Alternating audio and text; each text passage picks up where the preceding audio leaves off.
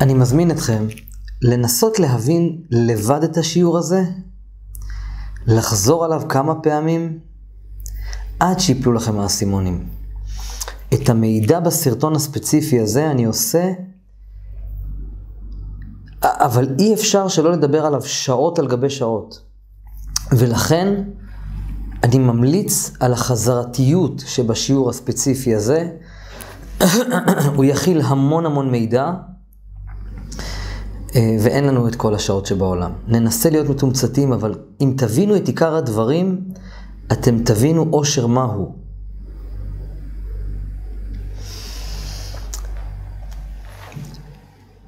השכר והעונש שעליו מדברים בעולם העליון, שנניח ניקח למשל את המגזר החרדי. מי כתוב מי שלא מניח תפילין, אז אה, אה, נחש שייכנס אליו לתוך הקבר וישבור, ירוצץ לו את הגולגולת. כתוב בספר ראשית חוכמה ובעוד כמה, בעוד הרבה ספרים, שאדם כאשר הוא נפטר, אז אה, פותח, פותח מלאך, שד, את הקבר שלו, של אותו אדם, ומכה אותו עד שיזכור את שמו.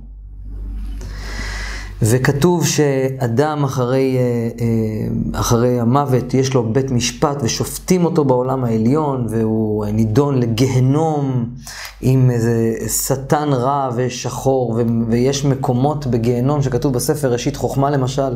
ספר ראשית חוכמה זה אחד הספרים הבולטים במגזר היהודי-חרדי שמדברים על שכר ועונש בעולמות העליונים, על שבעה מדורי גן עדן, שבעה מדורי גיהנום, ויש מקום בגיהנום, הוא מספר שם בספר ראשית חוכמה.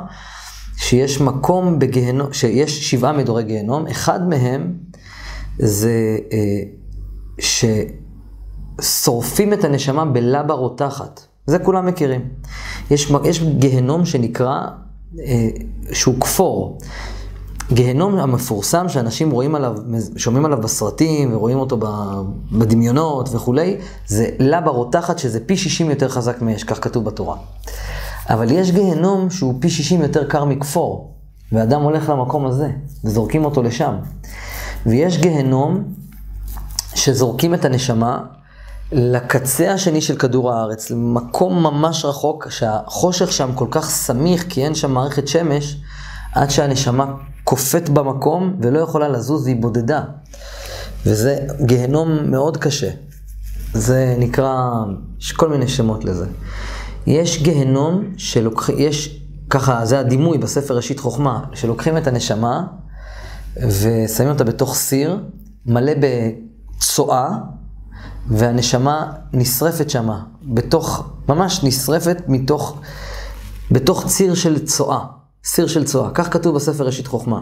עוד כתוב שהנשמה, שגיהנום הוא 12 אה, חודשים, ויש אה, באר, יש, יש כף הקלע, כף הקלע זה מקום שבו הנשמה אחרי המוות, כל השדים שהיא בראה באמצעות העבירות שלה, כשאנחנו עושים מצוות ועבירות, אנחנו בעצם יוצרים שדים ממלאכים. אז כל השדים שנוצרו על ידי אותה נשמה, אז אחרי המוות הם בועטים בה מקצה העולם, כאילו משחקים כמו, כמו, כמו, אה, כמו מחבט. בועטים אותו ממקום למקום, זה נקרא כף הקלע, כף של כליאה. שזורקים את הנשמה ממקום למקום. ואין לה מנוחה, ואין לה שקט, ובועטים אותה ממקום למקום. ועוד כתוב שיש מקום, בקיצור, יש, יש מקום למשל שנקרא, אה, לא, לא זוכר את השמות, אבל יש מקום בגיהנום, שהנשמה נכנסת לתוך איזה מין אה, אה, חלל מסוים, ויש שם עקרבים בגודל של חמורים, ו- ותופסים את הנשמה ולא נותנים לה לברוח ומרביצים לה ו- ועוד כתוב שיש שדים שהם נראים כמו מלאים בעיניים, מלאים בריר והם, רוצים, והם רעבים, ל... כי אתה בראת אותם, אתה אבא שלהם. אז הם רוצים ממך אוכל ומענישים אותך על זה שאתה לא נותן להם את, המנה, את המנת חלקם. וכי אתה הבורא שלהם, הם מצפים ממך לא... לחיות. אז אה, וכתוב גם שבמגזר החרדי גם אומרים ש, שאדם אחרי שהוא נפטר, יש לו בית דין בשמיים, שופטים אותו. והאמת היא שעל אף שאפשר להסביר שהכל נכון, כי באמת היהדות האותנטית הגיעה מאמת, הצורה והאינטרפטציה להסביר לבני האדם, זה לא בדרך הזאת היום, בדור שלנו.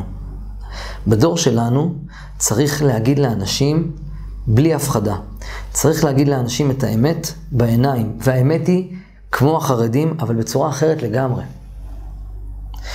ואם אתם תקשיבו לשיעור הזה ותפנימו אותו, תיתנו שלושה ימים, תצפו בסרטון הזה פעם אחר פעם אחר פעם אחר פעם, במשך שלושה ימים, והוא ייפול לכם, ייפלו לכם הסימונים, אתם תשתנו. השיעור, השיעור הזה הוא מיוחד מאוד, אתם יכולים להשתנות ולהיטיב, אתם, אתם לא תהיו אותם אנשים. תצפו בסרטון הזה מספר פעמים, כי אני הולך להסביר פה הרבה דברים שלהמון אנשים לא מובן. ועל כן, אני יודע, אשמח שאם תבדקו אותי, תבחנו אותי, אם השיעור הזה מיוחד בעיניכם, תפיצו אותו. אבל תפיצו אותו, תנו בראש. כי כמו שהוא עושה טוב לכם, הוא יעשה טוב לאחרים. אז העניין הוא כזה. אני, כמו שאתם שמים לב, אני לא מסתכל על המצלמה, אז אה, תסלחו לי. אה, יש כאן אה, אנשים. אז מה שאני אומר זה דבר כזה. אמנם הכל נכון, אבל צריך להסביר את היהדות בצורה האמיתית, ואני אסביר בשיעור הזה את האמת המוחלטת שהחרדים לא יכולים להתנגד לה, הרבנים לא יכולים להתנגד לה, האורתודוקסים איתי בצד שלי. רק מה העניין? שעמי הארץ, אלה שכותבים עליי בפייסבוק, שאני טמא, שאני מהסטרא אחרא, שאני, סטרא אחרא בשפה החרדית זה סטרא זה צד. אחרא זה אחר, אני כאילו מהצד האחר. לא מהקדושה כאילו.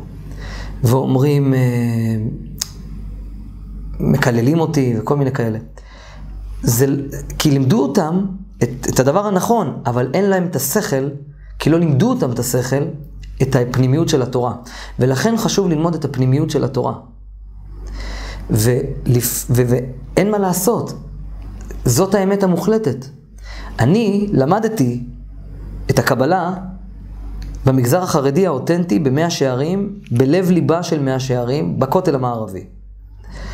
אני למדתי תורה מספיק שנים, ואם הייתי הולך ל- ל- להתמודד לתואר של רב, או כלומר, לעשות את המבחנים, הייתי עובר גם את המבחנים.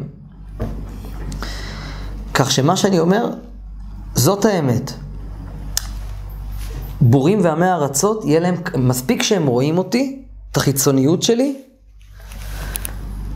והם, אה, אה, והם כבר, והשם משפחה שלי זה ברג, שאין קשר ביני לבין משפחת ברג, אין, זה במקרה, שמשפחת ברג של הקבלה זה, זה ממש במקרה, אבל הם כבר פוסלים אותי. מה שהם לא יודעים, זה שיש לי רבנים במאה שערים שהם תלמידים שלי. רבנים במאה שערים באים לקורס תקשור שלי, ומתח... והם ביקשו ממני לפני שהם נכנסו לקורס, אל תספר שאני בא ללמוד אצלך. ויש רבנים שקונים ממני טיפול, הכשרה, אחד על אחד, בלי להיכנס לקורס כדי שלא יראו אותם, וכדי שלא יצטרכו לצאת לתל אביב. ממאה שערים.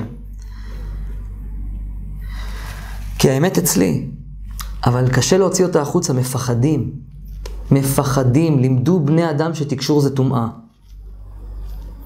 וזה לא. תקשור זה שריר במוח. אבל לא, לא על זה באתי לדבר היום, על היכולות של התקשור ועל תקשור. באתי לדבר על האינטרפטציה הזאת של מה שקורה בחיים שלאחר המוות, ו, ולמה, ולמה אני צודק. ולא ממקום של אגו, ממקום שכל אחד צריך לדעת את האמת הזאת, וצריך להפיץ אותה. כי היא תעשה, היא תעשה פה שינוי. ואני נלחם על זה מי שמקורב אליי יודע כמה אני נלחם על זה יום וליל ואני יורק דם בשביל זה.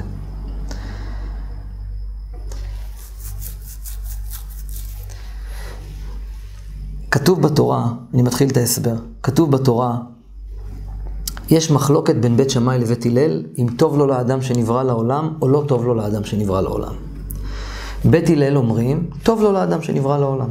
בית שמאי אומרים, לא טוב לו לאדם שנברא לעולם. והלכה כבית שמאי שלא טוב לו לאדם שנברא לעולם. ואם כבר נברא לעולם, יעסוק בלימוד תורה.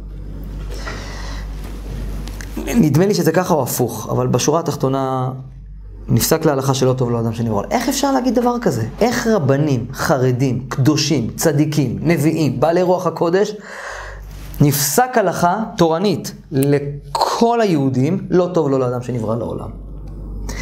אלא יש פה משהו שצריך להסביר, יש פה משהו שלא ברור, יש פה משהו שאנשים לא מבינים. עוד כמה דברים שלא ברורים. אם הבורא הוא טוב, אז למה יש גיהנום מלכתחילה?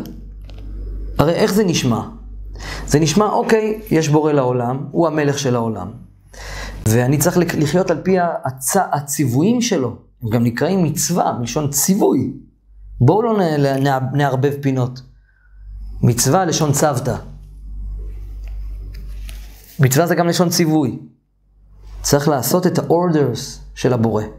צריך להתפלל אליו. איפה, איפה זה מסתדר עם הענווה? אנשים לא מבינים, לכן צריך ללמוד קבלה. קבלה זה הכלי שלנו להתקרב לבורא אליבא דאמת, על פי האמת.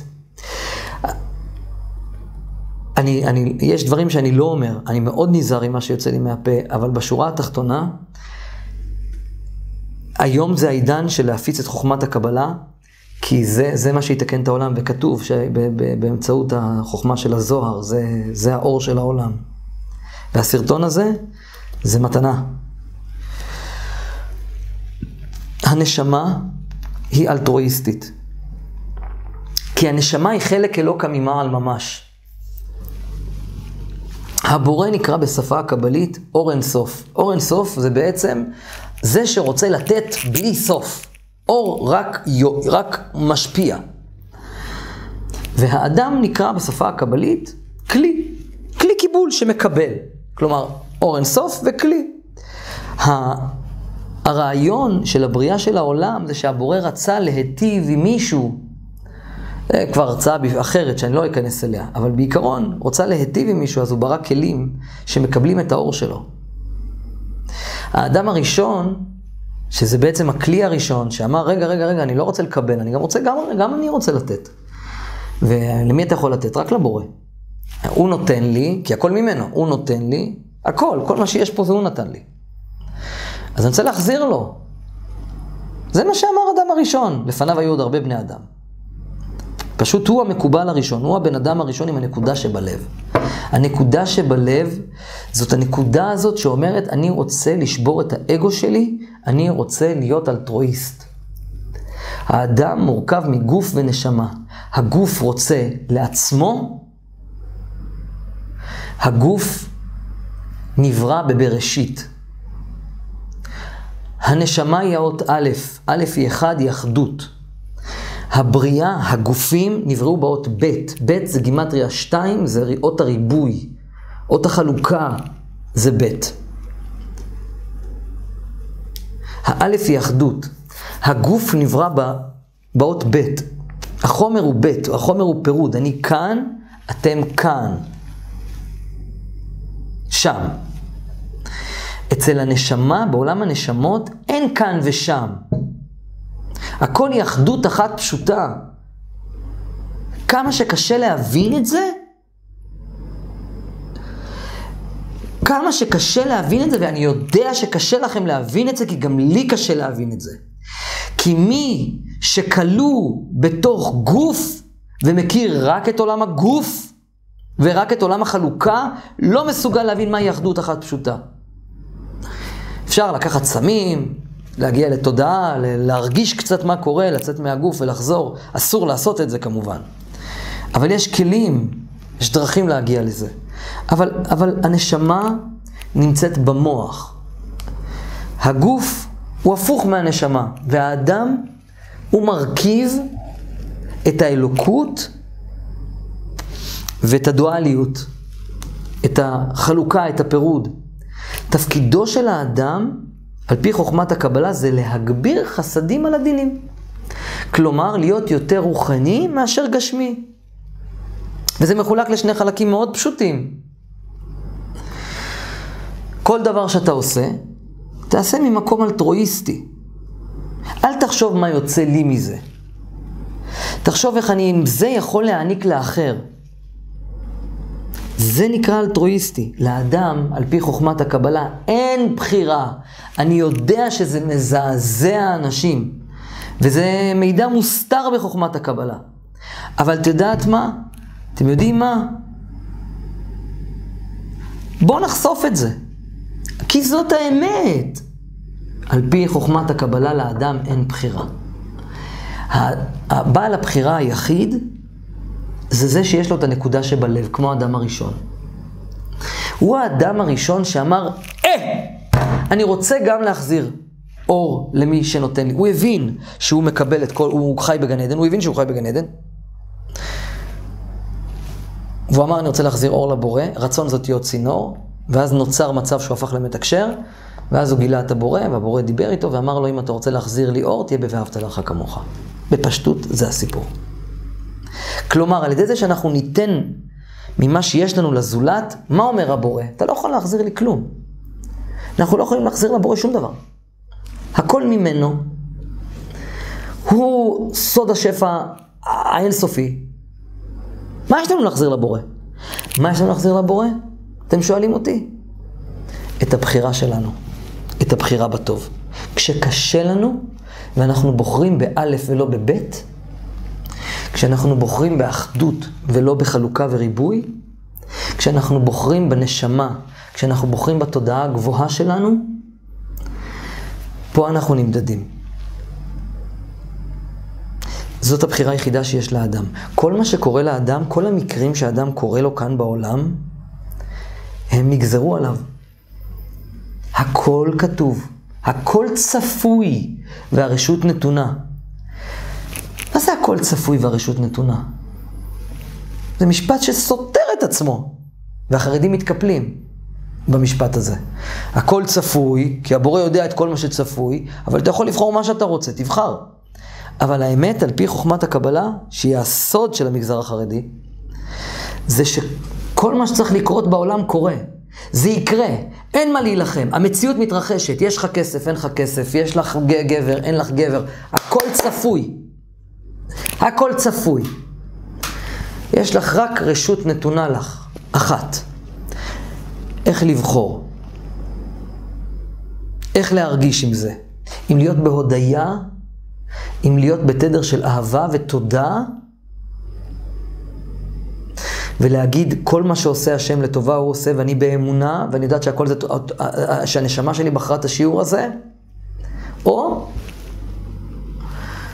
להתעצבן, לבכות על זה, להגיד למה זה מגיע לי, אני בן אדם טוב.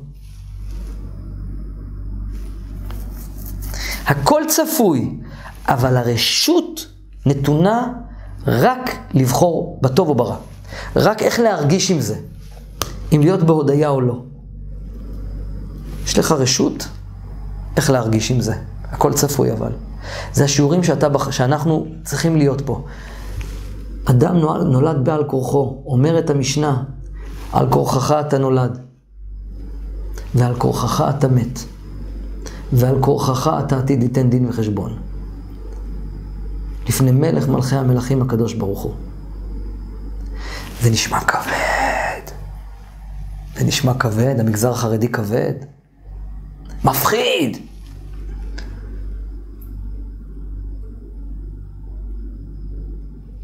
מוסיפים על זה עוד. העולם הזה 70 שנה.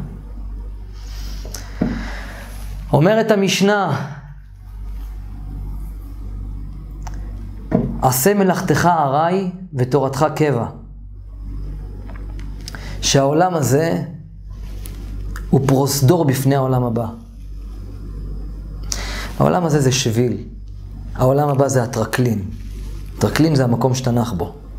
העולם הזה זה מסדרון. העולם הבא זה המקום שאנחנו הולכים אליו, כולם ימותו. בשביל 70 שנה, בשביל 80 שנה, אני אבזבז את הנצח שלי. ומה ביקש ממני הבורא? להגיד תודה. יש לי תפוח. תודה. ולתת את הביס. ברוך אתה השם, אלוקינו מלך העולם, בורא פרי העץ. תודה. להיות בתדר של תודה. מודה אני לפניך, מלך חי וקיים, שהחזרת בנשמתי בחמלה רבה אמונתך. להתחיל, המשפט הראשון שהיהודים אומרים, מודה אני לפניך. מודה, תודה. הכל טוב. אומרת הגמרא בברכות, אדם צריך לומר, כל דעביד רחמנא לטב עביד. כל מה שעושה הקדוש ברוך הוא לטובה הוא עושה. ואין עוד מלבדו. על פי חוכמת הקבלה,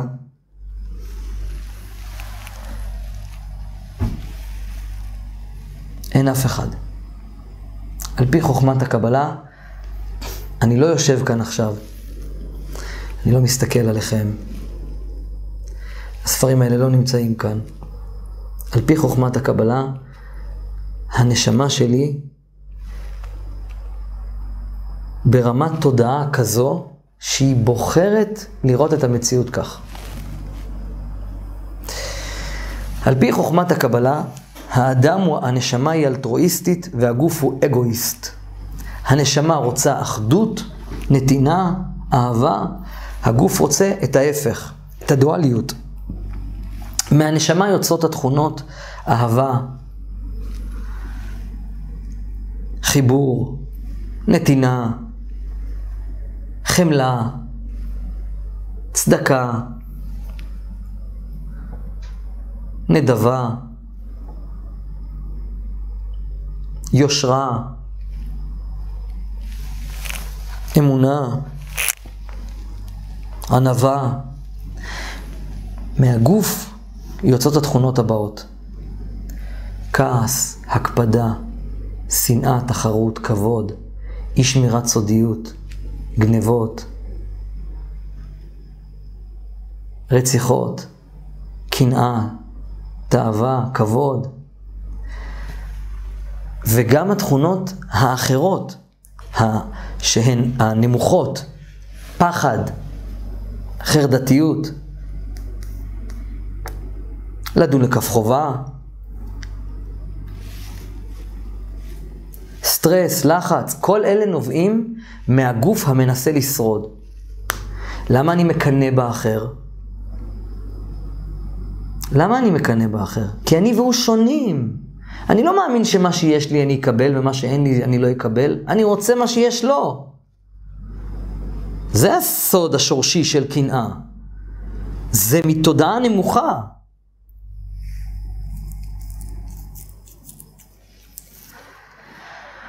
תאווה. אני תאב למשהו שאין לי. אני רוצה משהו שיהיה ברשותי. יש לי תאווה למשהו. אבל אם אין לך אותו, אז הבורא לא נתן לך אותו, כי זה לטובתך. זאת הודעה גבוהה. כבוד. מה, מה, מה יש לך שיכבדו אותך? אה, כי אתה והוא שונים, אתה רוצה שהוא יכבד אותך. מה עם הכבוד שלו?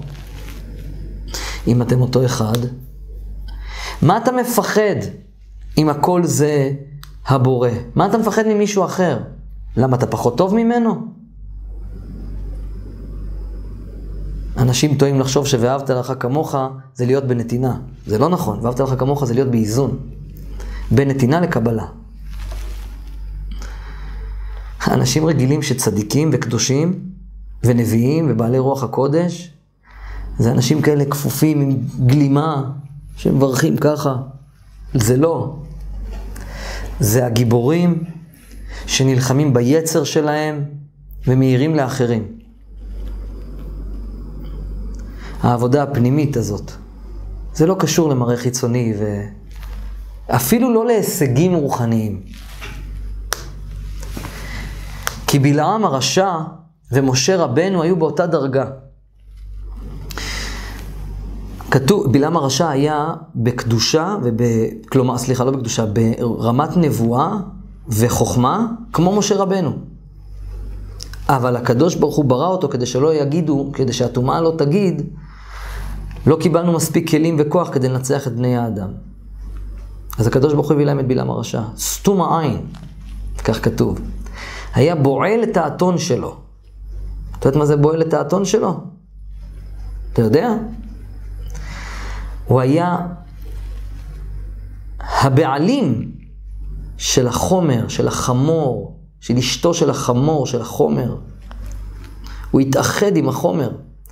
את כל, את כל היכולות העל-טבעיות שלו, של התקשור שלו, הוא שאב מן הטומאה, מהאגו, מהרצון לקבל. כי מידה כנגד מידה לא בטלה, זה כנגד זה עשה אלוקים. כל מה שברא הקדוש ברוך הוא בטומאה, הוא ברא בקדושה.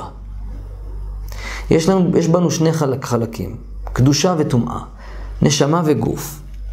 טומאה זה לא משהו רע, טומאה זה מלשון אטום. שהנשמה אטומה בתוך הגוף. למה אנחנו לא מצליחים לתקשר? למה אנחנו לא רואים את תודעת האחדות בעולם? כי הגוף הוא מגוף. הוא מלשון מגף, גוף סוגר עלינו. אנחנו נשמה שאנחנו סגורים בתוך גוף חומרי. קוראים לזה מסך. וככל שאדם הוא יותר חומרי, ככה יש מסך גדול יותר בינו לבין האמת. כמה צופים בסרטונים שלי ומזלזלים? אני רק צועק את האמת. אני רק רוצה לעזור להם.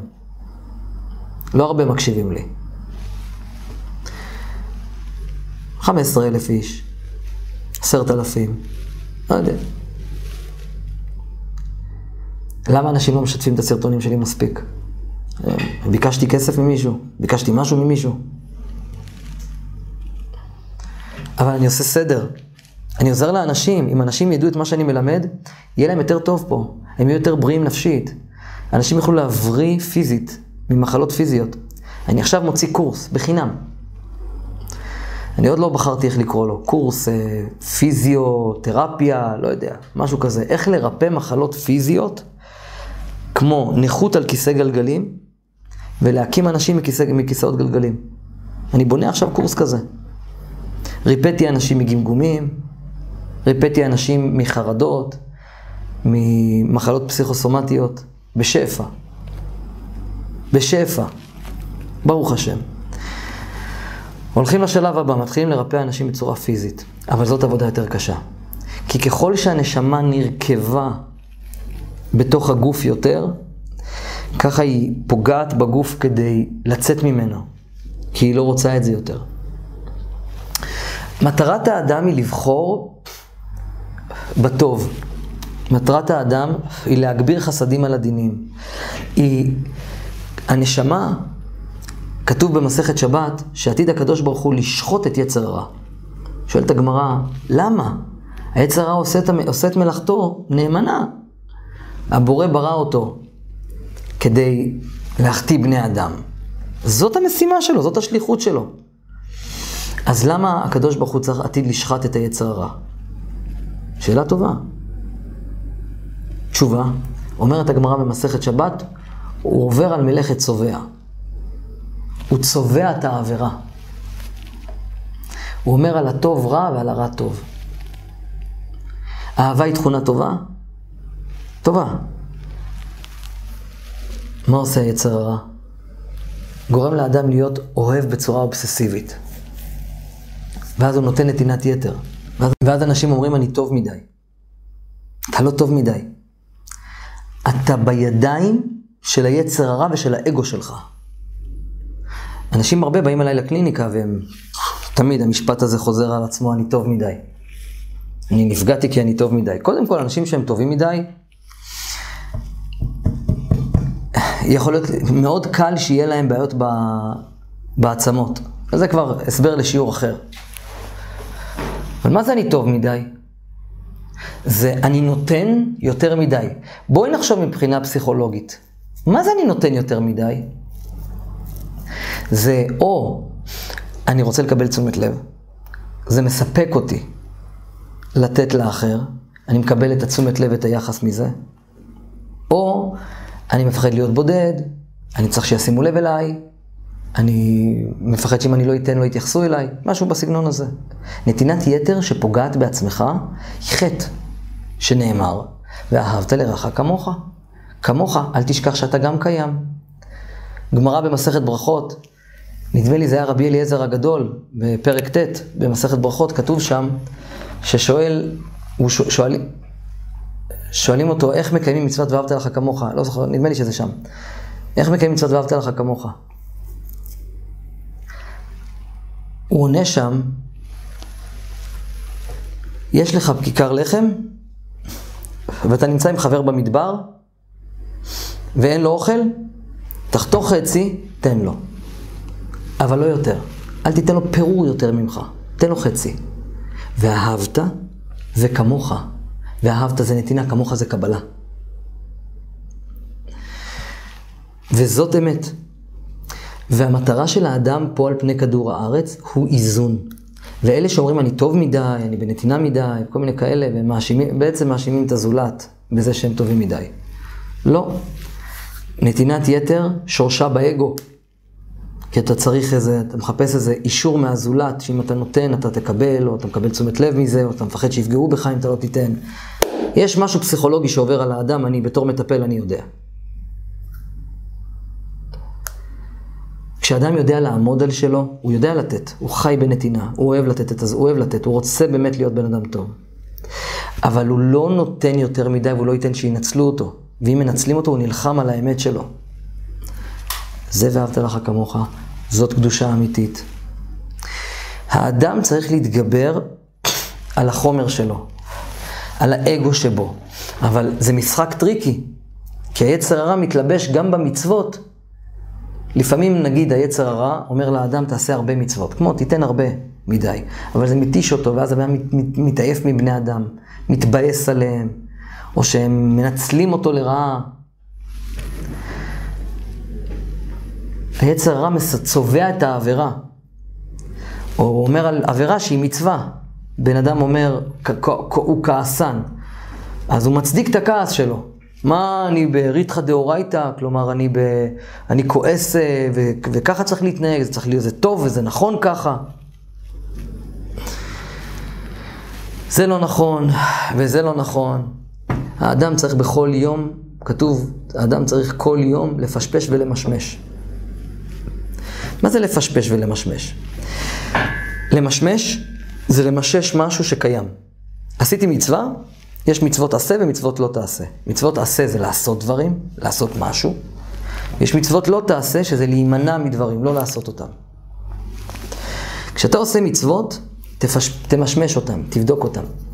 האם הם באו בצורה אלטרואיסטית? האם עשית אותם ממקום נקי, או, ש... או שמא עשית אותם כדי לקבל איזה כבוד או פידבק בחזרה? מה או מה יוצא? חשבת מה יוצא לי מזה? זה ימשמש. מה זה יפשפש? אולי עשיתי משהו לא בסדר, או לא עשיתי משהו שאני צריך לעשות. הפוך. האדם צריך בכל יום, לעשות, בכל רגע, לעשות חשבון נפש, האם אני נקי או לא נקי. כתוב שכשאדם נפטר מן העולם, השאלה הראשונה ששואלים את האדם, זה האם נסעת ונתת באמונה.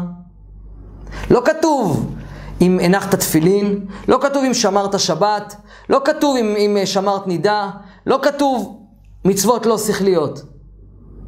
האם נסעת ונתת באמונה? מה זה נסעת ונתת באמונה? זאת כל התורה כולה. נסעת זה לקחת, ונתת זה לתת. באמונה, ביושר, בצדק, ואהבת לך כמוך, באיזון, בהוגנות, ביושרה. זאת כל התורה כולה, לכן זאת השאלה הראשונה שבה נשאל אדם. הארי הקדוש, רבם של כל החרדים, אמר במפורש בתורה. כל המקיים, בספרים שלו, כל המקיים מצוות ואהבת לרעך כמוך בשלמותה, מעלה עליו הכתוב כאילו קיים את כל התורה כולה. כבוד הארי הקדוש, מה עם תפילין, שבת, נידה? אומר הארי הקדוש, ואני מסכים איתו. בוודאי, צריך לקיים את המצוות הלא שכליות. חובה. אם הבורא אמר את זה במעמד הר סיני, זה חובה. נקודה. אין משחק. אלא מה?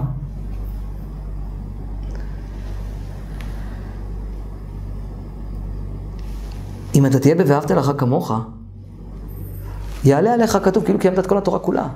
כי כל הסיבה שניתנו התורה, המצוות הלא שכליות, זה כדי להפוך אותנו לאלטרואיסטים.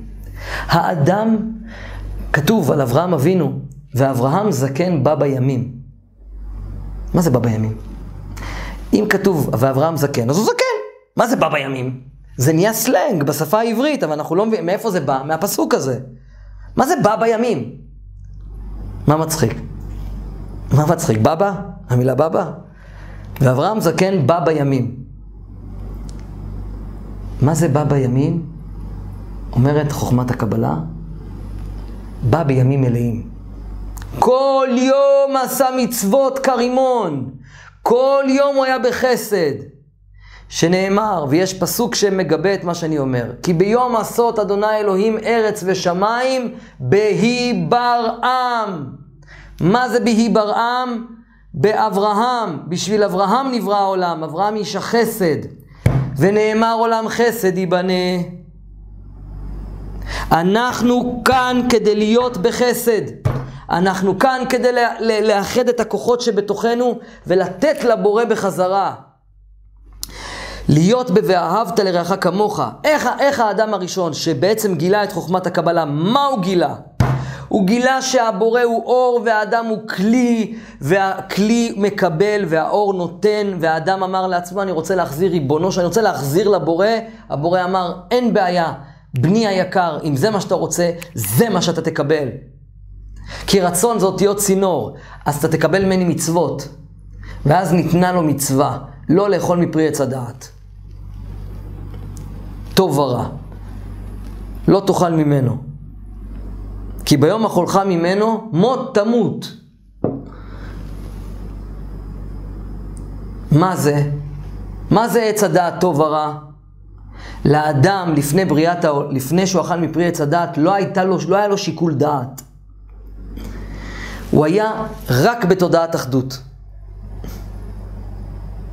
כלומר, הוא רק קיבל את השפע מהבורא בצורה ישירה.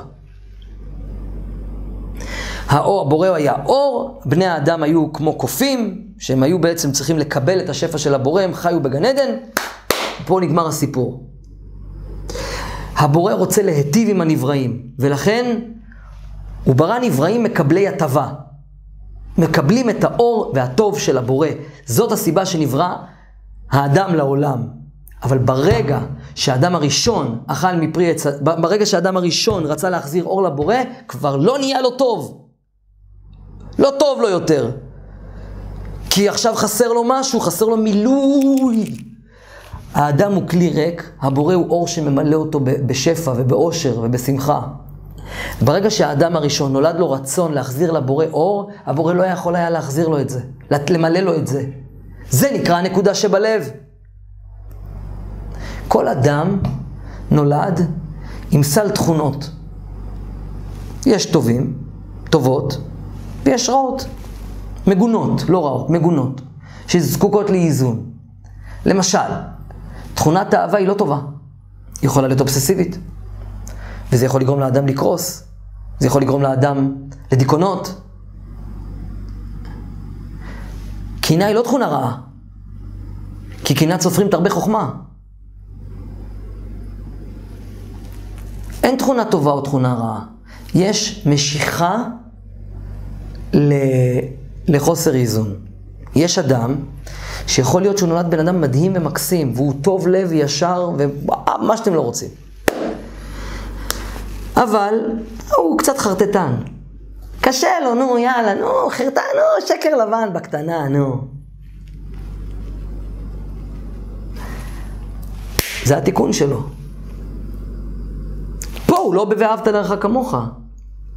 והמצוות הלא שכליות, תפילין, שבת, נידה, אלו כלי עזר לאדם להיות אלטרואיסט, לנקות את הנשמה שלו, לנקות את ההילה סביבו. זו תפיסה אחרת של יהדות. ואם נדבר בשפה הזאת, יש שלום פה. כי כולנו מדברים בשפה של אהבה. כולנו מדברים בשפה, כולנו מבינים את זה, גם בפיזיקה הקוונטית. המצוות הלא שכליות הן לא מוזרות. אנחנו מניחים תפילין כי אנחנו קושרים את יד שמאל שמסמלת את היצר הרע. זה טקס אנרגטי לטיהור העילה כדי שנהיה בתודעת אחדות. על פי חוכמת הקבלה יש דבר מדהים. האדם מחולק לשניים, ימין ושמאל. כל הצד הימין מסמל את הנתינה, כל צד שמאל מקבל, מסמל את הקבלה. אני אגיד משהו שיכול להרגיז אנשים, אבל שיקבלו שחוכמת הקבלה היא חוכמת אמת, ואני יכול להסביר לעומק במשך שעות איך זה לא באמת מרגיז, אבל מי שבא מבחוץ יכול להתרגז. האישה מייצגת את הצד שמאל, והגבר מייצג את הצד ימין. צד ימין זה הנתינה, צד שמאל זה הקבלה. צד ימין זה צד הלבן, צד שמאל זה הצד האדום. צד ימין זה צד החסד, צד שמאל זה צד הגבורה. אבל קצת בשביל השכל הישר, הגבר בקיום יחסי מין נמצא למעלה, האישה נמצאת למטה, נמצאת למטה, והגבר שהוא מלמעלה, הוא משפיע את הזרע מלמעלה למטה על האישה. עם האדמה, אלוקים בשמיים ועם האדמה, כביכול, כן? האדום, החום נמצא למטה, השמיים הם תכולים. אלוקים, מדברים עליו בלשון זכר, הוא לא באמת זכר ולא נקבה, אבל מדברים עליו בלשון זכר ועם האדמה. למה? לא בגלל שהוא זכר, ולא בגלל שהאדמה היא נקבה, אלא כי הם מורידים מים על האדמה, הלבן והתכלת מורידים את המים על האדמה, שמפרים את האדמה ויוצרים פירות. בגלל זה הגבר למעלה מזריע זרע, לובן, לבן, בתוך גופה של האישה, והאישה מצמיחה פרי בטן. השפע יורד מלמעלה למטה. לכן הגבר הוא, האישה היא סוד הברכה של האדם. למה אישה היא סוד הברכה של האדם? ברכה זה מלשון ברך. ברך זה ב' זה שתיים, ר' זה 200, כ' זה 20. 222, סוד החלוקה. סוד הריבוי. ועל ידי זה ש... מה, מה עושה אשתו של אדם? כתוב בתורה, כתוב בתורה, ונתתי לך אותה עזר, נתן לו את העזר כנגדו. מה זה עזר כנגדו? תחליט, או עזר או כנגדו. אלא, הגבר, יש לו תכונות אופי. אם הוא חי עם התכונות אופי שהוא נולד איתן ולא מתקן ולא משנה אותן, היא תהיה כנגדו. כי היא, היא תשקף לו את כל מה שהוא לא בסדר ולא ישר והוא לא מאוזן. והוא לא בתדר של ואהבת לך כמוך. ותמיד אישה עושה את זה. בהתחלה היא זורמת עם הגבר עם התכונות השליליות שלו, אחרי זה זה נהיה פיצוצים בבית. למה? כי בית זה מקדש קטן. וזה כמו בית מקדש, ובית המקדש זה בית השלום. שצריך לאזן בו את החסדים ואת הדינים. בגלל זה בבית המקדש היו מקריבים קורבנות. שורפים את החומר. אבל שיא הקדושה הייתה שם. הבורא לא היה אוכל מהאוכל הזה, והוא לא צריך את, את, את, את הטקס הפגאני הזה. יש פה סוד קבלי עמוק של ואהבת לך כמוך. לא אכנס לזה בשיעור הזה. מי ש... הציניים ינתקו את השיעור הזה וילכו לדרכם. הרציניים ימשיכו להאזין לעוד שיעור ועוד שיעור ועוד שיעור ועוד שיעור, ויבינו כמה הם היו רחוקים מהאמת. יש איזה אחד שאל אותי, מה זה תודעה גבוהה ומה זה תודעה נמוכה? לא מבין. אחד, לא מבין. יש לי אחד באינטרנט, ביוטיוב, כל היום כותב, כותב לי תגובות. אני לא מבין מה הוא כותב, אחרים לא מבינים מה הוא כותב, אבל הוא כותב, הוא נהנה. ניסיתי להתווכח איתו פעם אחת, לנסות להסביר לו, אין, אין לי מי לדבר. הוא כאילו מנסה בכוח, אה, כאילו מנסה בכוח להראות שהוא יודע וזה. דיבר, דיברתי איתו, ומה זה תודעת אחדות, מה זה תודעה, מה זה תודעה גבוהה, מה זה תודעה נמוכה. תודעה גבוהה זה כשאדם נמצא בתדר של הודיה. כל מה שעושה השם לטובה הוא עושה. אין עוד מלבדו, יש רק בורא לעולם. הכל זה השתקפות של, ה, של המציאות שלי. הכל זה השתקפות של תכונות האופי שלי. אני מושך לעצמי את התדר הזה של העולם. אני משכתי לעצמי את העסקה הזאת. אני, מצ, את, אני, מצ, אני משכתי לעצמי את הלקוח הכועס הזה. אני משכתי לעצמי את האישה הבוגדנית הזאת. אני משכתי לעצמי ואני משכתי לעצמי ואני עשיתי את הכל. אף אחד, איך אמר דוד המלך? השם אמר לו כלל. כי הכל זה הבורא. ואנחנו זה השתקפות של הבורא. של עצמנו. ואחרי 120 שנה, 70, אבל נגיד 120, אין בית משפט, אלא הנשמה האלטרואיסטית שופטת את עצמה. הנשמה נמצאת בתוך הגוף, והיא לא יודעת שהיא צריכה להיות אלטרואיסטית. היא במלחמה כל הזמן, מלחמת אמונה. למה זה קרה לי, ולמה זה קרה לי, ולמה זה קרה לי, ודי, ואני מתעצבן, ואני לא יכול, וזה משגע אותי. והיא שיגעה אותי, והבן עצבן אותי, וההוא עשה לי ככה, וזה... הלו, 70 שנה, זה המלחמה שלך, זה השיעור שלך. תהיה בתודעת אחדות, תהיה בהודיה. סתום את הפה, תגיד תודה. 70 שנה תקבל שכר לנצח, שגם זה צריך להסביר. אנשים לא מבינים כמה העולם הזה חשוב. הם מבזבזים אותו לריק. העולם הזה חשוב, אנשים לא מבינים למה אני כבר מגיל 15 וחצי עושה את מה שאני עושה אותו דבר. אני, אני, יש לי אתר שאני מלמד בו תורה, קבלה, ואת את, את, את כל מה שאני מלמד עכשיו בווידאוים, אני מלמד מגיל מאוד צעיר. כתבתי מאות מאמרים, שלושה ספרים. יש לי עשרות שיעורים בווקל באינטרנט, בסאונד, שאף אחד לא ידע מי אני בכלל, אבל זה מה שעשיתי, להפיץ את האמת הזאת, את חוכמת האמת. היום אני עושה את זה בווידאו. הבנתי שאין לי ברירה פשוט, לא רציתי להיחשף. הסרטונים הראשונים שלי בכלל היו עם כובע, עם איזה מסכת סקי. כן? לא רציתי להיחשף. אבל אין מי שמסביר את זה. לא מצאתי מישהו שמסביר את זה ככה. כשאדם, האדם הוא שילוב של שני כוחות, נתינה וקבלה, והאדם צריך לאזן את הכוחות הללו. על פי דתות אחרות, אחרות נגיד על פי דת החילונים, האדם צריך להיות לקחת לעצמו בתודעת הישרדות. הם נותנים לגוף לשלוט בהם. אני פה, אתם שם, וכל אחד לעצמו. אדם לאדם זאב. זה מספר שש. שש ומשי. חומר, שש ושמח. חומר, דואליות. שש מייצג את עולם החומר. צפון, דרום, מזרח, מערב, למעלה ולמטה. הדתות, האנשים הדתיים הקיצוניים, מכל סוגי הדתות, שהם מתנזרים, כתוב אפילו שהם, שהם קיצוניים ברוחניות, הם מייצגים את המספר שמונה. שמונה זה מלשון שמן, שמן מדי ברוחניות, זה לא נכון להיות ככה, הבורא לא רוצה שנהיה שמונה. יש שבעה ימים בשבוע, לא שמונה. אין יום שמונה. שמונה זה אינפיניטי, זה נצח. העולם יתקיים שבעת אלפים שנה, זהו. כך כתוב בחוכמת הקבלה, אנחנו בשנת הששת אלפים. אנחנו מתקרבים לשנת הששת אלפים, נכנסים לאלף השביעי. חמשת אלפים תשע מאות ומשהו. חמשת אלפים שבע מאות ומשהו, לא זוכר כבר. מרח לי. התש, משהו. אני הרבה זמן לא סופר לפי זה. אנחנו נכנסים לאלף השביעי. כי מ-0 עד 1,000 זה 1. אז מחמש עד שש, זה שש. וברגע שיתחיל שנת הששת אלפים עד שנת שבעת אלפים, זה תודעת משיח. ואנחנו מתקרבים לתודעת משיח. הסרטונים האלה זה ההצתה הראשונה, בין היתר, יש הרבה הצתות לפניי. אבל אנחנו מתחילים עכשיו, תודעת אחדות עם היוטיוב, עם אינטרנט בכל העולם. להפיץ, להפיץ, ואהבת לך כמוך, להפיץ את חוכמת האמת. אנחנו מתקרבים לסוף. בגלל זה הכל קורה בדור הזה מהר.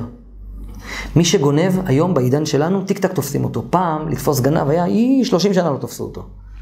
היום עם המצלמות, אה, היום עם המצלמות, עם העניינים, תופסים את האנשים, חבל על הזמן. הכל היום מהר, היום תופסים את כולם מהר, טק, טק, טק. היום אתה עושה עבירה, טק, מחר אתה חוטף. לא כמו פעם. חפץ חיים, אחד הרבנים הקדושים של המגזר היהודי, כתב ספר על הלכות לשון הרע. הוא, פעם אחת הוא אמר, שאלו אותו, הוא אמר שהוא ראה איזה, הייתה איזו אלמנה אחת, שבעל הבית שלה, היא לא שילמה לו שכר דירה, שכירות. אז הוא לקח את הגג שלה, זה היה בתים כאלה ישנים של פעם, לקח את הגג שלה ופירק לה אותו. כי היא לא שילמה לו שכר דירה. חפץ חיים ראה את הסיפור הזה וסתם את הפה. ואחרי עשרים שנה, אותו אדם, אותו בעל בית, קבר את הבן שלו. כי הבן שלו מת בצרעת, צר... וכשקוברים מישהו עם צרעת, אה, אף אחד לא נוגע בו. צריך לקבור אותו מחוץ, ל, מחוץ, ל, מחוץ לבית הקברות, זה סיפור. האבא היה צריך לקבור אותו, את הבן. האבא קבר את הבן שלו. אמר החפץ חיים, עשרים שנה חיכיתי לראות מה יעשה הבורא, על אותו מעשה שהתנהג אותו אדם.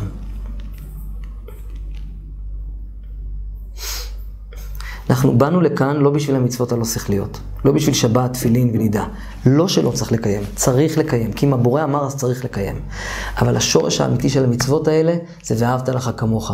זה לא להיות פראייר, להיות בחסד, לא. זה לאזן את התכונות האלה שבתוכך. אל תיתן לעץ הרע לצבוע לך את העבירה. אל תהיה בחסד, אל תהיה מטומטם ותיתן יותר מדי. תיתן במידה, מבלי לפגוע בעצמך. ואל תהיה קמצן. קח את התכונות, כל התכונות, אין, אין תכונות רעות. יש תכונות לא מאוזנות. אל תיקח את התכונות, ה, אל תיקח את התכונות, ה, ה, את, את התכונות ואל תסיט אותן. לא לקיצוניות לשם ולא לקיצוניות לשם. אל תפחד מאף אחד. תהיה בקיצור, כדי להגיע, ל, כדי לאזן את כל התכונות, צריך להיות בזן. איך מגיעים לזן הזה? הרב אריה קפלן כתב ספר שנקרא מדיטציה קבלית, ששם הוא מדבר על זה שצריך לעשות מדיטציה, וזה גם על פי רוח היהדות והתורה והקדושה, והוא היה ראש ישיבת מיר. ומי שהיה ראש ישיבת מיר, אני לא מתווכח איתו. סבבה? זה אחת הישיבות, אחת משתי הישיבות הגדולות בעולם היהודי. הוא היה ראש הישיבה. הוא כתב את הספר על ספר היצירה. אז אם הוא אומר שצריך לעשות מדיטציה, אז מי אני? ומה, ומה עושים האנשים ללא התודעה הגבוהה? צוחקים על כל הבודהיסטים. החרדים מאוד מתנשאים כלפי האחרים. לא כולם, לא כולם, כן? גם לא רובם. אבל יש משהו שם. אבל לפתוח קצת את הראש, ריבונו של עולם, אנשים רואים אותי מדבר דברי תורה, הם לא מבינים, הם משתגעים. אפשר לאחד את העם, אפשר לאחד את העם. אפשר להגיע לתודעת אחדות, כולנו מדבר, מדברים על אותו דבר, התורה שניתנה במעמד הר סיני זה ואהבת לך כמוך. וההתנשאות שיש אחד כלפי השני, היא לא מאפשרת לנו להביא את התודעה האמיתית, תודעת משיח. קוראים לי ערב רב. מישהו באחד הפוסטים בפייסבוק כתב שאני ערב רב. טיפש שבעולם. אתה ערב רב אם אתה לא רואה את האמת. אני מדבר אמת. הארגון שלי, הארגון שאני הקמתי, מכללת ידע, יש שם מחלקה של אנשים שהמטרה שלהם זה לא למכור דברים, זה לתת שירות חינם לאנשים שרוצים להתפתח ברוחניות. אני משלם את המשכורות לאנשים שישבו ויעזרו לאנשים להתפתח רוחנית. יש איזה אחד בשם ישי, צפה בסרטונים שלי, כל הסרטונים. מדעתו החליט להניח תפילין.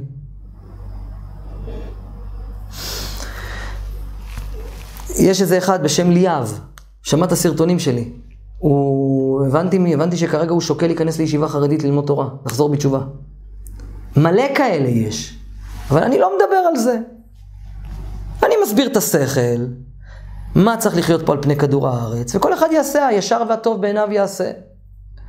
אחד ילך בדרך דת יהודית חרדית, השני יהיה ב"ואהבת לך כמוך". אני את שלי עשיתי. זה נקרא, זה נקרא באמת לקרב תודעה, תודעת אחדות אחת פשוטה.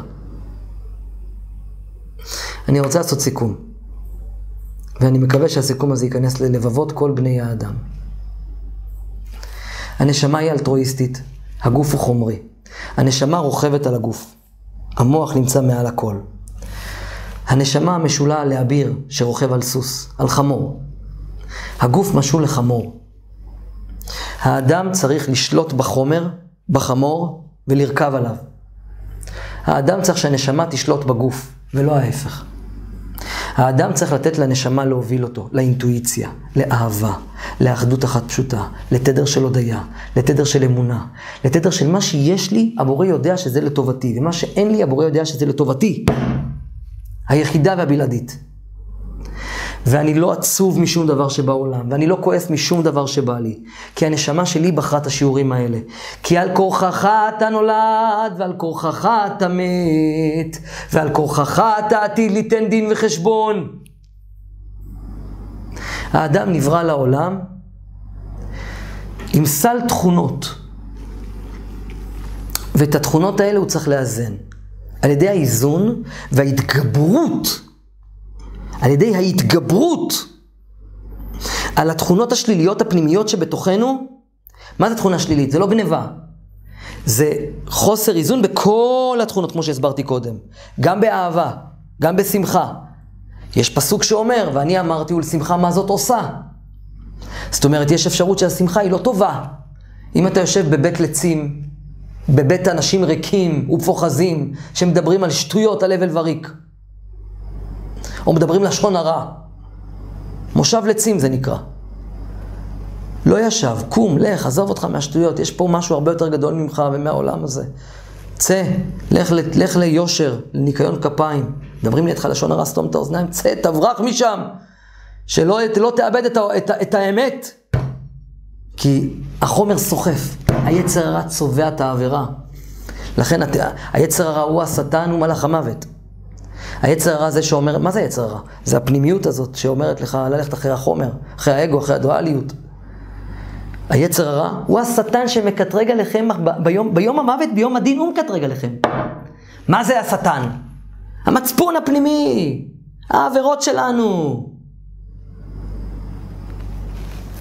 מקטרגים על האדם בעולם. האדם אחרי שייפטר אחרי 120 שנה, הוא שופט את עצמו בכלל. בגלל שהנשמה וה, וה, והאלוהים זה אותו דבר, אז הנשמה היא אלטרואיסטית. היא רוצה תיקון, היא רוצה איזון, היא רוצה להביא אור לבורא בחזרה. ואיך מביאים אור לבורא בחזרה? על ידי זה שמאזנים את הכוחות הפנימיים שבנו, נלחמים באגו שלנו, נלחמים בדואליות והופכים להיות כמו הבורא. אם הבורא הוא רוצה להשפיע טוב לבני אדם, גם אני רוצה להשפיע טוב על בני אדם. אבל הבורא הוא אור אינסוף, אני לא אור אינסוף, אני רק מעביר את האור שלו. בצורה מאוזנת, ב"ואהבת אבל כמוך". וזאת העבודה האמיתית של האדם.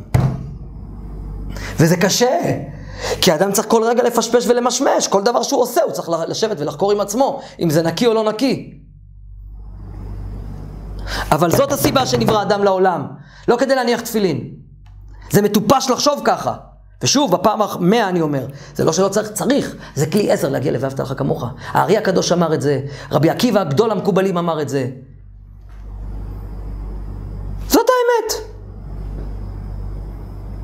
וכל אנשי הרוח ואנשי האור שבמציאות, בעולם העסקי או בעולם, בעולם הזה הם עצבניים, כעסניים, שתקניים, בודדים או לא יודע מה, הם לא נעימים לזולת, אז הם לא מהאור. כי אור זה ואהבת לך כמוך, אור זה שלאנשים, איך כתוב, כל, מש, כל מי שרוח הבריות נוחה ממנו, רוח המקום נוחה ממנו. אם נוח לך, אם, אם נוח לבני אדם ממך, נוח לבורא ממך. אם לא נוח לבני אדם ממך, לא נוח לבורא ממך. אל תשחק אותה איש של אור. אנשי האור למיניהם, כש... אם בשעת השין, בשעת האמת, אתה איש אור, אתה איש דתי, אתה קדוש, אתה רב, אתה או צדיק, או אתה הולך כל היום עם שלים לבנים ועושה שופרות ב, ביערות. אבל כשאין לך כסף, או כשמשהו לא מסתדר על פי מה שנראה לך, אתה הולך ובוכה לבורא ואומר, למה אתה עושה לי את זה? אני כל היום מפיץ את האור שלך, אני בן אדם טוב. איזה מין רוחניות היא זאת? זה העתיד הקדוש ברוך הוא לשחוט את השטן. על זה שהוא צובע לאנשים את העבירה. זה לא אור, זה חושך. בעטיפה של אור. אור אמיתי, רוחניות אמיתית, זה לא תפילין, זה האפקט מהם. זה, זה, זה, זה להיות בתדר של חמלה, להבין את האחר, לדון לכף זכות, לאהוב את הזולת, להיות אמפתי כלפי אחרים, להבין שהכל זה תודעת אחדות, להבין שכל, הכל מה שקורה בעולם, אני עשיתי את זה, אני אשם. כי אם אני הייתי נקי, אני לא הייתי רואה את זה. כך כתוב בתורה. אין אדם רואה אלא ממה שיש בתוכו. כל הפוסל במומו פוסל. אין אף אחד מחוצה לי. אם ראיתי מישהו גונב, אני גנב. איך אומר הרבי מלובביץ'? פעם הוא ראה איזה אדם שעשה עבירה. הוא אמר, אני, אני אין בי את העבירה הזאת, אני יודע שאין בי את העבירה הזאת. אז איך בכל זאת ראיתי את זה?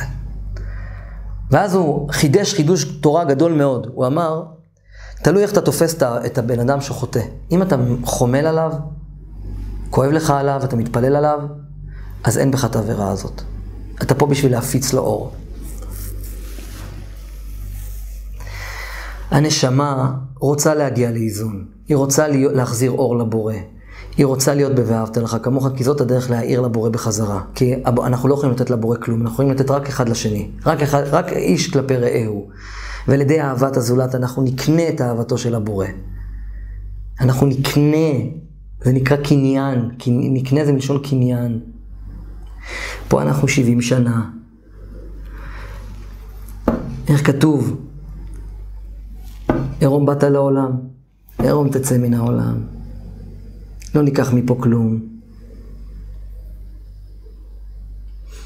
אנשים גונבים, מרמים אחד את השני, חיים בשקר, תודעת שקר מטורפת. כמה כואב לי, כמה כואב לי לראות את זה. נשרף, אני נשרף מבפנים, נשרף.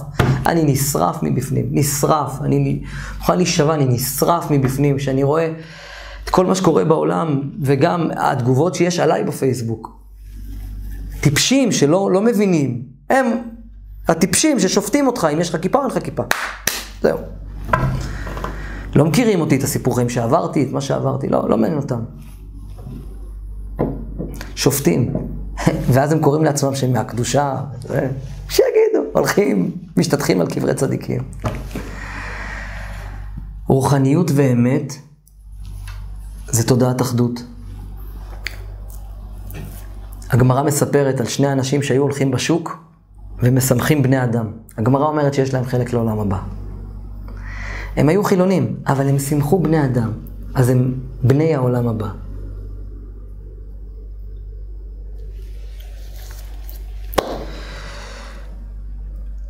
לסיכום, הנשמה האלטרואיסטית, כשהיא יוצאת מן הגוף, אז המסך לא קיים עליה. ואז היא עושה חשבון נפש, היא אומרת, אוקיי, עשיתי ככה לא בסדר, וככה וככה וככה וככה. סתם נניח, חטאתי עם הרגליים. אני רוצה להיוולד בגלגול, אני אספר את הסיפור האישי שלי, וילד, לא, אני רק אתן טוב, אני אסביר את זה, ואז אתן את הסיפור האישי שלי ונסיים בזה. חטאתי עם הרגליים, נשמה יוצאת מן הגוף, עולה השמיימה, אומרת חטאתי עם הרגליים, אני רוצה לחזור בגלגול בלי רגליים. ככה נולדים אנשים בלי רגליים. כי היא רוצה, לה... כי היא חטאה עם הרגליים. מה זה לחטוא? שהיא עשתה מעשים אגואיסטיים עם הרגליים.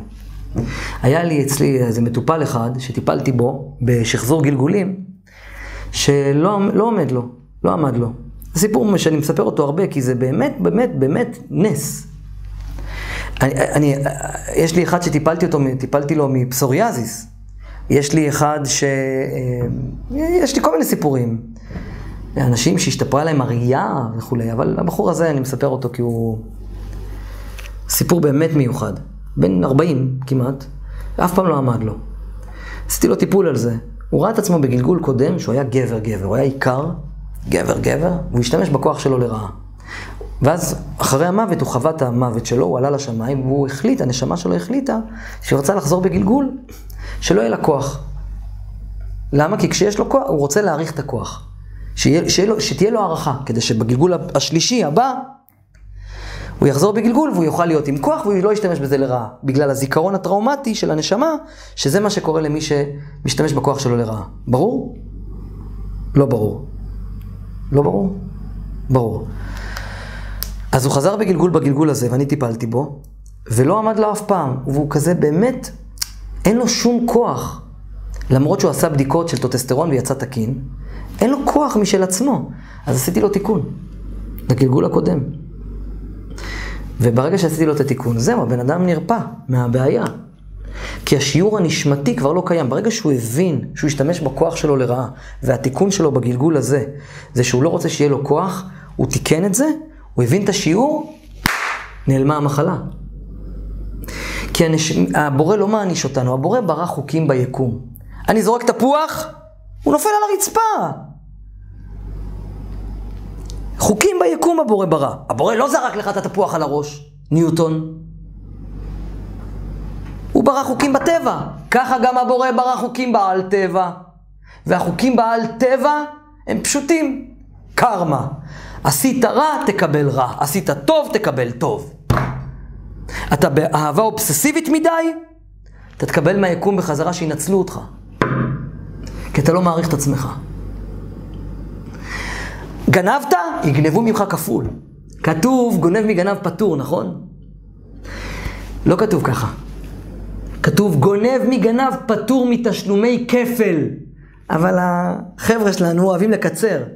בשום מקום לא כתוב גונב מגנב פטור. אין דבר כזה. הגנב צריך לשלם פעמיים. את המאה שקל שהוא גנב, ועוד מאה שקל. גנב צריך לשלם כפול. והיקום ייקח ממנו כפול, כדי שהוא ילמד את הלקח. הנשמה שלו, המצפון הפנימי שלו, דופק בפנים. למה, למה תופסים גנבים? כתוב בתורה, בחוכמת הקבלה, שהגנב רוצה שיתפסו אותו. איך זה יכול להיות? כי הנשמה היא אלטרואיסטית, היא יושבת על המצפון. הבן אדם לא יכול להתעלם, הבן אדם, הנש... הגוף הוא רק מגוף, הוא רק סוכך על הנשמה. אבל הנשמה מבצבצת שמה בפנים ומנסה להגיד לבן אדם, זה לא הדרך. והתדר, היא מוציאה תדר לעולם. הנשמה שולטת בגוף, כי הגוף מת. מי ששולט בגוף זה הנשמה. מי שמוליך ומי שזז, זה שקופץ, זה הנשמה. החיות. אבל אם אתם לא בתדר של הודיה ואמונה ואחדות, וגנבתם, הנשמה שלך תכאיב לך כדי ליישר אותך, כי אנחנו עושים כבוד לבורא על ידי זה שאנחנו בוחרים בטוב. כתוב, כשרצה הקדוש ברוך הוא לברוא, וואי, איזה משנה ענקית. כתוב שכשרצה הקדוש ברוך הוא לברוא את האדם, באו מלאכי השרת ואמרו, למה? למה? למה? עזוב, יש לך אותנו. אמר להם הקדוש ברוך הוא, לכם אין בחירה. נעשה אדם בצלמנו כדמותנו. למה כתוב נעשה אדם בצלמנו כדמותנו? היה צריך להיות כתוב אעשה, לא נעשה. התייעץ הקדוש ברוך הוא עם המלאכים. אמר להם, מה אתם אומרים נעשה? אמרו לו, מה פתאום?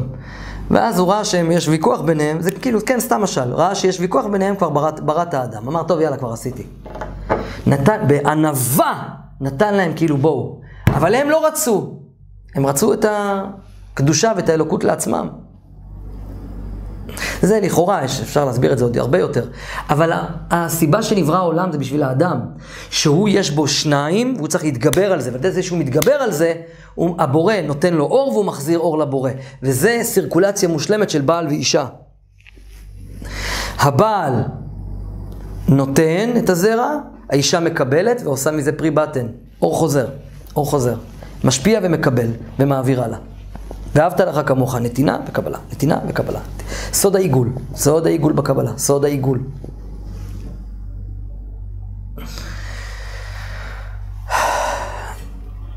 כשהנשמה אחרי המוות יודעת שהיא לא הייתה תקינה, היא בוחרת שיעור, בוחרת להעניש את עצמה במרכאות, ו, ומה שכתוב שיש גיהנום מלבה, זה כשהנשמה אומרת, אני הייתי כעסנית, אז היא תבחר שבגלגול הבא יכעסו עליה. כלומר, היא תסבול בתוך לבה רותחת. כעס של המון אנשים. ואז היא תבין כמה תכונת הכעס היא לא טובה, ואז היא תאזן את עצמה מתוך הייסורים. כש, כש, וזה נקרא גיהנום של אש. כשאדם הוא קר ומנוכר, והוא כזה לא מתחשב בזולת, והוא יהיר וגאוותן. אז האדם הזה נכנס לגיהנום של קור, של כפור, כי בגלגול הבא הוא יסבול מזה שכולם יהיו מנוכרים כלפיו, כפי שהוא עשה בגלגול הקודם. זה קרמה. וכשאדם הוא... בקיצור, כשאדם מזלזל באנשים, אז הוא נכנס לכף הקלע, נגיד. כלומר, מזלזל, בועט באנשים, אז זה, זה מה שעושים לו, זה, זה הקרמה. כשאדם עושה מצוות הוא מייצר מלאכים, עם המעשים שלו. כשאדם עושה עבירות הוא מייצר שדים. הם נבראו ממנו. כשאדם נפטר מן העולם, אז יש מלאך, שד, שמכה אותו. וכתוב כי יש פה קליפות. ופה בדיוק, בדיוק במקרה במקרה, הבודהיסטים אומרים שפה יש את העין השלישית. ואז מכים אותו עד שיזכור את השם שלו.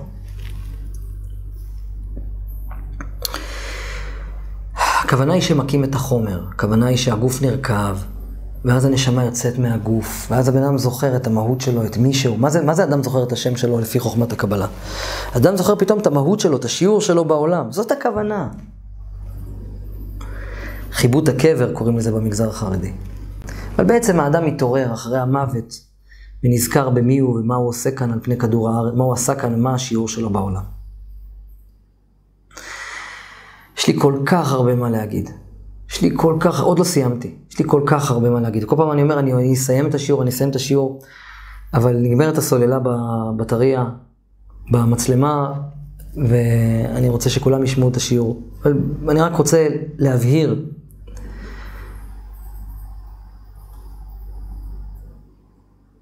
שמי שנמצא בתדר של הודיה ואמונה ואחדות, תודעה גבוהה זה נקרא, אז הוא מרוויח את העולם, הוא מרוויח חיים פה על פני כדור הארץ טובים, כי התדר שהוא ימשוך אליו יהיה, זהה. כשאדם בתודעה, קטנות המוחין, קוראים, קורא לזה הרבי נחמן מברסלב. אז אני קורא לזה תודעה גבוהה ותודעה נמוכה. אבל קטנות המוחין וגדלות המוחין, זה הכוונה במגזר החרדי. כשאדם נמצא בקטנות המוחין, הוא בתודעה של הישרדות. ואז הוא סובל בעולם, הוא כועס, הוא לא מבין שהכל זה אחד, הוא לא מבין שהכל זה השתקפות של המעשים שלו. וכל מה שקורה פה בעולם הזה, זה הנשמה, לפני שהיא חזרה בגלגול, היא בחרה שכל זה יקרה לה. הכל צפוי! אבל הרשות נתונה איך לבחור. לבחור אם להרגיש אם זה בתודעת אחדות, ואהבה והודיה, ולהגיד זה הכל שיעורים, ואני אפטר מן העולם ואני אבין, או לא. אם אדם בגלגול הקודם היה רשע, עכשיו, הוא יכול להיות צדיק גמור, אבל רשע יכול להיות עשה איזה משהו אחד לא בסדר. סתם דוגמה, כן? זה לא בדיוק מה שאמרתי עכשיו, אבל פחות או יותר. איך בן אדם מתקן? יש שלוש דרכים לתקן את העבירות. דרך אחת היא לסבול. למשל, נגיד הרבצתי למישהו עם יד ימין. בא אח שלו הגדול, עשה לי ככה, איי, איי, איי, איי, איי, אח, איי, לא, לא, לא, לא, לא, אני, לא, אני בחיים לא אעשה את זה יותר, אני נשבע, אני נשבע, כמו ילדים, כן? אני, אני לא אעשה את זה אף פעם יותר, אני לא ארביץ עם היד הזאת יותר לאח שלך, אני מבטיח. אז הוא משחרר אותו. זה נקרא ללמוד בדרך הקשה. העבר שחטאת בו, זה האיבר שאתה תקבל עליו שיעור. לכן אנשים בעולם הזה אין להם כסף. אני בגלגול הקודם הייתי אחראי לגבות כספים מטעם המלך. ופחדתי שהמלך יהרוג, העם היו עניים, המלך היה עשיר מאוד, היה לו אוצרות. אני ראיתי את זה, ב, אני ראיתי את זה בתקשור, כן? ו, ובגלל שהייתי, אני ידעתי שהעם עניים והמלך עשיר, אף פעם לא העזתי להגיד למלך, תקשיב, תפסיק לקחת, לגבות את המס מה, מהעניים, כי הם כבר קורסים שם. הוא לא היה מנותק מהם. פחדתי שהוא יהרוג אותי, והמשכתי לעשות את העבודה שלי בשקט בשקט. על זה, בגלגול הזה, בגלגול הזה, זה, זה, זה, שאני, זה שעכשיו אני מדבר בו, סבלתי מעוני שחבל לכם על הזמן. לא היה לי כסף ללכת ל, לקנות נייר טואלט. הייתי נכנס לשירותים ונכנס להתקלח. סיפור אמיתי. כי אני לא ריחמתי על עניים, אז לא ריחמו עליי מן השמיים. זה בשפה החרדית, אבל באמת הנשמה שלי החליטה להעביר אותי שיעור. תלמד מה זה. אם אני לומד את השיעור ואני אומר תודה לבורא עולם, אני לא יודע למה. זה קרה לי. לא יודע למה זה קרה לי, אבל אני בתמימות. תמים תהיה עם אדוני אלוהיך. אני בתור מתקשר יכול לגלות למה דברים קורים לי. כי עליתי בתודעה, כל אחד יכול להיות מתקשר. אמרתי את זה בהתחלה של השיעור. אבל אנחנו צריכים להיות בתמימות. גם אם אתה לא יודע למה זה שיעור, תהיה באמונה שהכל זה, הכל זה לטובה. אז אם אתם מהאור באמת, תדעו שהכל זה לטובה. אין אף אחד מחוצה לכם. הכל זה בפנים. הכל זה שיעורים שאתם משקפים לעצמכם, שאתם בחרתם להביא לעצמכם לפני בריאתכם לעולם. אתם פה בגלגול נוסף. תהיו טובים אחד לשני. תהיו ב"ואהבת לך כמוך". תהיו בחסד. תלמדו תורה. תקיימו מצוות שכליות. תרצו, תקיימו גם מצוות לא שכליות. זה כבר בחירה שלכם. ועל ידי כך תתקנו את הנשמה שלכם. זו דרך אחת. ייסורים. דרך שנייה, דרך ראשונה זה ייסורים ולקבל את הייסורים באהבה. זה נקרא לקבל ייסורים באהבה. דרך השנייה זה להגיד, אוקיי, אני אעשה מצוות כנגד העבירות שעשיתי. אני אתגבר על האגו שלי. אני אתגבר, אני, קשה לי בנתינה, אני אתן יותר. קשה לי בנשים, אני אהיה יותר צדיק בנשים. והדרך השלישית היא להפיץ אור. אם אני, יש לי קופה של שרצים על הגב שלי, רוחניים, אם אני אלמד אחרים לנקות את עצמם, כש... אז מצווה גוררת מצווה, נר מדליק נר. כשהם עושים את המצוות בזכותי, אני מנקה את הקופה של עצמי. שווה להפיץ אור, אני מנקה את הנשמה שלי. וככה גם נפתחים לי צינורות השפע, כי הסיבה שאין לאדם שפע, זוגיות, פרנסה, בריאות, תקשורת, חרדות, כל זה נובע כי צינורות השפע סתומים. אבל אם אני מפיץ אור, מלמד אחרים ואהבת לך כמוך, ואני מלמד אותם לא לגנוב, היה לי איזה מישהו, כתב לי אס.אם.אס לא מזמן, קצת מזמן, לפני כמה חודשים, שבזכותי הוא, הוא החזיר גניבה של 5,000 שקל. נו, ברוך השם, אם אני הייתי חייב למישהו 5,000 שקל, ניקיתי את זה. זה לא מדויק, אבל זה מבחינת התדר. זה מנקה לי את העילה, זה פותח אותי, זה עושה לי יותר טוב. אני, היקום מחזיר לי יותר טוב. דומה, דומה מושך דומה. מצווה גוררת מצווה, עבירה גוררת עבירה. זה מה שהתכוונו בתורה האותנטית, האמיתית, כשניתנה תורה במעמד הר סיני. זה מה שרצה האדם הראשון. זה מה שכתב עליו ספר, בספר היצירה אברהם אבינו. על זה דיברו כל רבותינו, ולא על המחלוקת שיש בינינו היום. ואהבת לרעך כמוך, זאת כל התורה כולה. האדם צריך להגביר חסדים על הדינים. האדם צריך להיות באמונה, בהשתוות הצורה, בלאהוב את הזולת. אל תהיו צבועים! אל תתפללו לבורא! אל תגידו אני אחדות! ו- ולא תהיו נעימים אחד לשני. איזה מין אהבת אלוקים היא זאת?